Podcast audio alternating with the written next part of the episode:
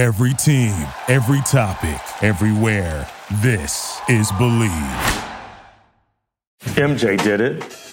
Kobe did it. So did LeBron and countless others. So why aren't more athletes today playing multiple sports? I'll tell you the reason why and how it can make or break your student athlete today on Baseline. With me, your host, Parday, LA's number one podcast for prep sports, only on the Bleav Network. Today we're joined by a rising star from St. Mel. Her name is Hendrix Sinclair Bridgette. Hey Hendrix. Hi. Is that now is that Hendrix with an X or CK? X. Hendrix, tell us a little bit about yourself. I'm in fourth grade at St. Mel School, and I play soccer and basketball How long have you been playing sports? since kindergarten. Actually, she's been kicking a ball since she could walk. I know because, spoiler alert, Hendrix is my nine year old daughter. Who is more encouraging, your mother or your father? My mom. And why is that? Because she uses kind words, always telling me to use my skills and do my best. But like my father, you, um, just like pushes me and like not criticizes me, but like tries to help me fix my mistakes like every single time he gets. Do you hear your parents screaming from the sidelines? yes, Is that good or bad? it's good because it helps like you because they're like cheering me on Mm-hmm. and it gets me like pumped up. Ooh, I like it. Me and my wife love watching her play soccer and basketball. We hope she plays for a long time. And like most kids her age, she wants to play professional one day. I want to be a professional soccer player. And countless parents want this dream for their kids too. Well, at least a college scholarship. But the reality is, over 70% of kids leave organized sports by the age of 13. One main reason is due to injuries. Have you ever been injured? Um, I had an injury with my foot um, a couple times. First, it was my growth plate was off, so it was affecting when I walked and like ran, and then it, um, and then we had to go to the physical therapist, like for checking out my foot and. And our physical therapist is Orel Cotton, Dr. Cotton Yeah. at Propel. Um, give shout out to Orel. he just told me like exercises to do for my foot. But the injury didn't discourage you from playing at all. No. You knew you were going to come back and dominate. Yes. All right. What are some of your goals this season for basketball? Making more shots, dribbling between my legs, um, one-handed layup, and going undefeated. Ooh, I like those. Those are really good goals right there. Uh, what have you been doing to get prepared for the season? Um, I have been going to Mamba training camp. Camp. Mamba is Kobe Bryant's new training facility in Agoura Hills. It's amazing. Kids, have your parents take you there. Seriously. They're not paying me to say this, but it's absolutely phenomenal. Uh, they have good trainers and great classes. Uh, during the summer, Hendrix was able to take speed and agility plus a strength training class, and um, it really helped her uh, in both sports. Hey LA, what's up? This is Parday, and I'm your host of Baseline, your number one podcast for prep sports on the Bleav Network. Do you believe? Today we have the privilege of talking with Hendrix Sinclair Bridgette, a two sport athlete uh, starring in soccer and basketball for St. Mel. Hey Hendrix, how's it going? Do you have a favorite song that you like to listen to before you play a game? Beyonce, Jay Z, Lizzo. Ooh, Lizzo. She's hot.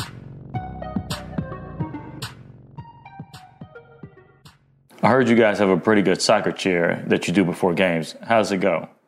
We're not one, not two, not three, not four. We're gonna win, not lose, not tie the score. We're gonna beat them, crush them, smash them up, and smash them. Go Galaxy! Woo! That'll fire me up. Electric in the air! Is there a lot of smack talk on the on the field or in the game? Hey, number eleven, I'm gonna take you out. Okay, some players take you out, like just like, hey, you push me, I'll push you back. Like, Ooh, that's some tough talk right there. You just was served a plate of humiliation. How does that feel? How do you like to wear your hair doing during games? During games, I usually do a wavy ponytail or two braided buns. Like Princess Leia? No, not like on the side, just like on the top. Now, that's a fourth grader who's concerned about her image. And all athletes like to show off their personalities in different ways, whether it's a hairstyle, sneakers, or an accessory like an armband or a knee brace. Everybody wants to look good and play their best at every second.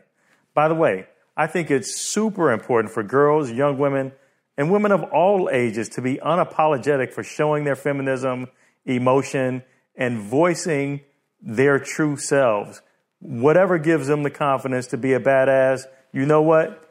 You do you, boo. Um, we had a reporter come to practice today, and afterwards he took the captains and said, "I'm going to take a photo." Well, we just had a two-hour practice. So oh Right. my gosh, oh my gosh, what are you? Why are you? Can we go refresh? You know, in the bathroom? And it's like that's understandable. Like Yeah. anybody, and his comment was like, "Jesus is different than boys, right?" Because of course, Right, boys don't boys care don't after care. practice. Let's go take your picture. Right. Uh, so uh, Alicia Kamaki. I'm actually married now, so my my legal last name is Kreutner.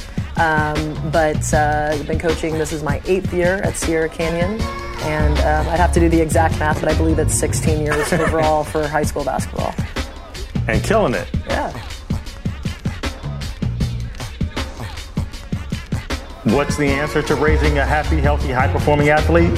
Specializing in one sport or allowing them to play multiple sports? Well, it depends on the kid, it depends on the sport, and depends on the age. I would say as a youth, pretty much eighth grade and then down below, um, that if I was a parent, I would allow my child to explore any sport, however many they wanted to play, whatever options they wanted to play. Um, the trouble with that, though, is once those kids get to high school, um, they don't realize the, especially if you're in an elite program, they don't realize the time commitment, the energy commitment, um, all that it takes going into being in an elite program at a high school level.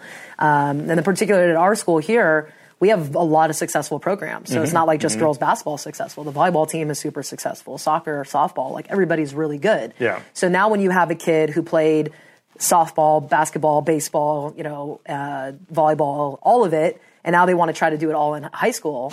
You know, we don't want to say it's impossible because we try to encourage multi-sport athletes. Sure. But now you're taking away from that, you know, kind of perfecting um, whatever sport you The know, craft, it might yeah, be, right? absolutely. I have a couple of nieces that go here. Um, they're doing really well. They were actually uh, there was a video of them dunking with uh, a couple of the basketball players. Okay. nice. Uh, and they don't even play basketball, so I there you know. go. Um, yeah, and so that's where it becomes a challenge, though, because somebody like the Babcocks are definitely going to play college something. They're Yeah. going to get a scholarship. They're going to do some sport.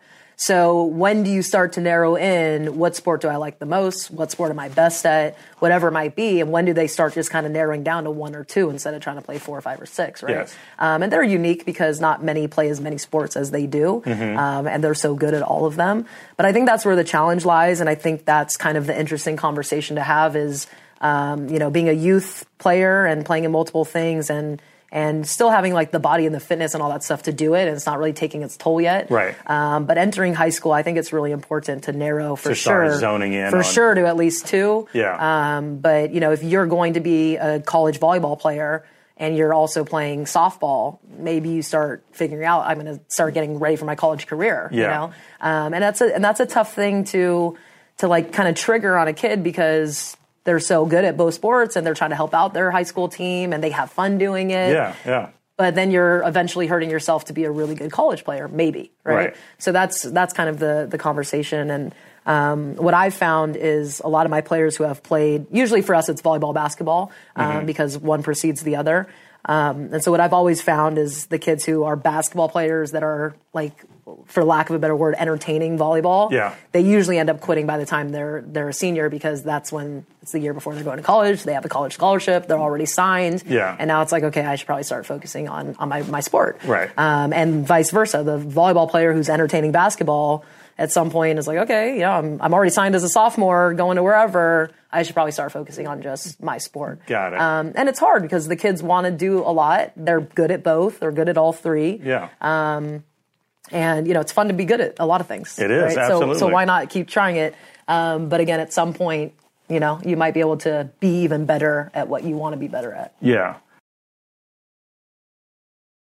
Now, do you for summertime? Does the program continue, or do you have a specific program you like your team to kind of get involved with? Um, yeah, so for us, we're pretty much a year round sport here. Uh, we start the first day of school with conditioning, strength program, um, and on the court. And then once we hit our season, um, you know, we officially started practicing a little bit later in the week of Octo- uh, month of October, and we're going to go through pretty much till mid end of March.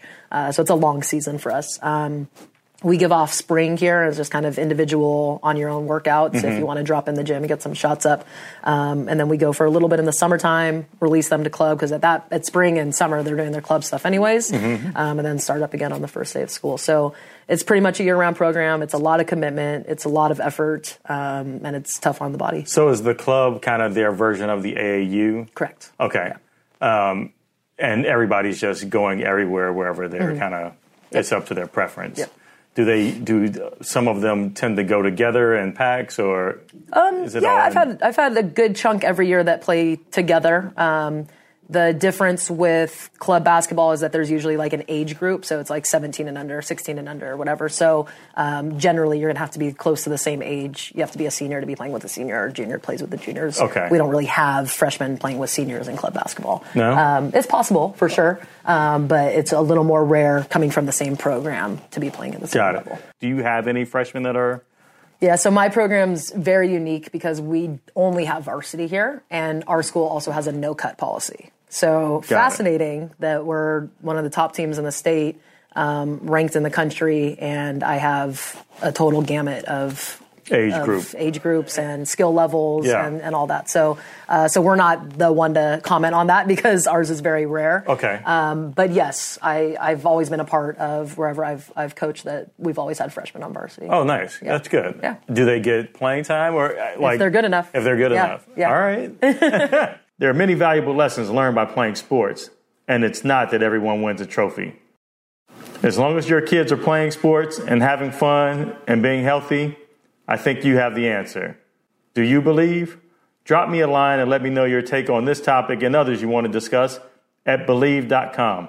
I'm Parday, and this is Baseline, only on the Bleav Network.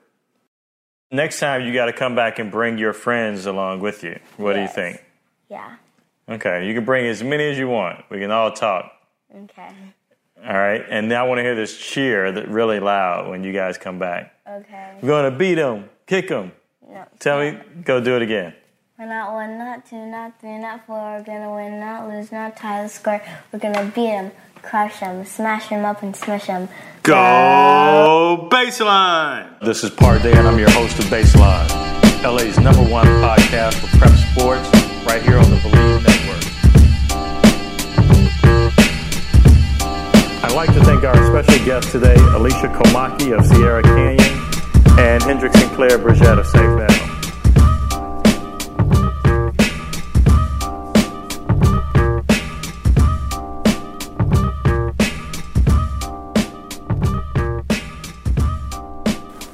Today's episode of Baseline was sponsored by Propel Physical Therapy at 20265 Ventura Boulevard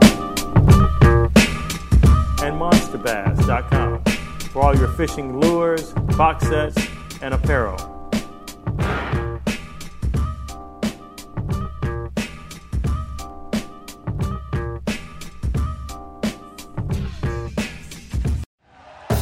Thank you for listening to Bleav. You can show support to your host by subscribing to the show and giving us a five star rating on your preferred platform.